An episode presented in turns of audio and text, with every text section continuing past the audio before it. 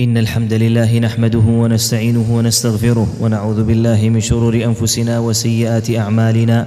من يهده الله فلا مضل له ومن يضلل فلا هادي له.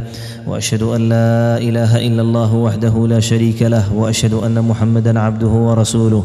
صلى الله عليه وعلى آله وصحبه وسلم تسليما كثيرا. اما, أما بعد. أيها الناس أوصيكم ونفسي بتقوى الله جل وعلا فاتقوا الله تعالى. يا أيها الذين آمنوا اتقوا الله حق تقاته ولا تموتن إلا وأنتم مسلمون. عباد الله حديثنا اليوم عن رجل بهر الناس بشجاعته وفاق الكثير بقيادته وأبهرهم ببيانه وحكمته ورأيه. من أعظم الناس جنانا وأصدقهم هدى وبيانا. نفض غبار الوثنية فلحق بدين سيد البشرية صلى الله عليه وسلم فكان في أول إسلامه داعية فنادى في قومه أن لا عز إلا بالإسلام ولا حياة إلا بالإيمان. فرفع صوته ليسمع قومه فقال يا بني عبد الأشهل كيف تعلمون أمري فيكم؟ قالوا سيدنا فضلا وأيمننا نقية. قال فإن كلامكم علي حرام رجالكم ونساؤكم حتى تؤمنون بالله ورسوله. قال فوالله ما بقي في دار بني عبد الأشهل رجل ولا امرأة إلا وأسلموا. إنه سعد بن معاذ الأشهلي الأوسي الأنصاري البطل الشهير وصاحب العقل الكبير الأمير القائد والبطل المجاهد الذي خرج من رعيل لا يحبهم إلا مؤمن ولا يبغضهم إلا منافق. كما قال صلى الله عليه وسلم.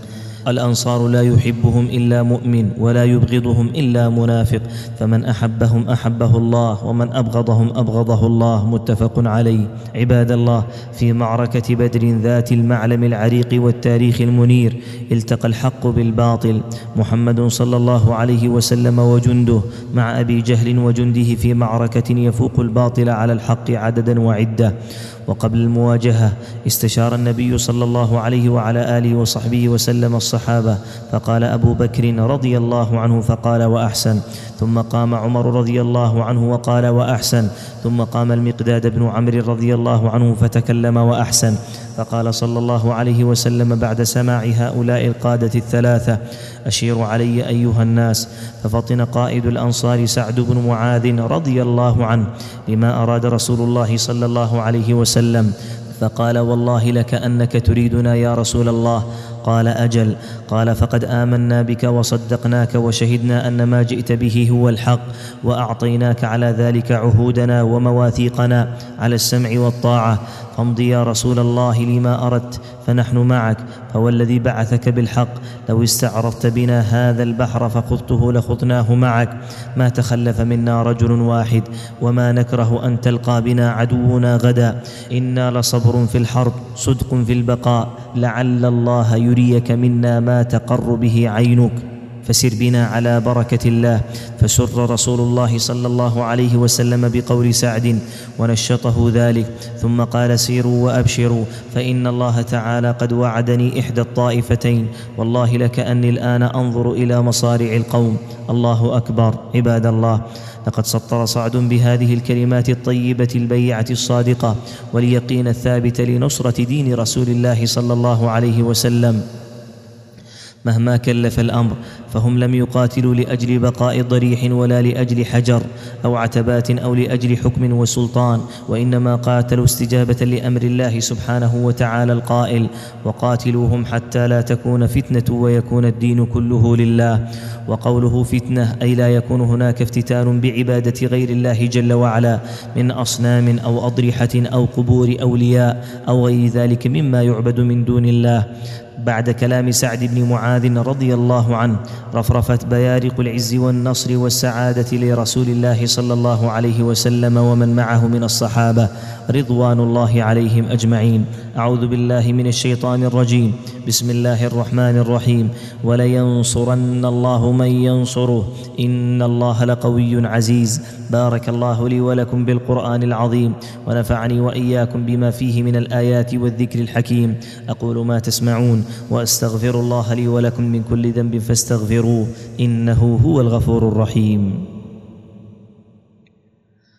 الحمد لله على إحسانه والشكر له على توفيقه وامتنانه وأشهد أن لا إله إلا الله وحده لا شريك له تعظيما لشأنه وأشهد أن محمدا عبده ورسوله الداعي إلى رضوانه صلى الله عليه وعلى آله وأصحابه وسلم تسليما كثيرا. أما بعد أيها المسلمون وفي يوم الخندق يصاب سعد بن معاذ رضي الله عنه فتدنو لحظات الموت ويتسع البلاء بسعد رضي الله عنه لكنه لا يفقد الأمل ولا يتذرع بالوجع بل يصنع الطموح في وقت الجراح وينثد القمم بعلو الهمم ويبقي العزيمة ولا يرضى الهزيمة.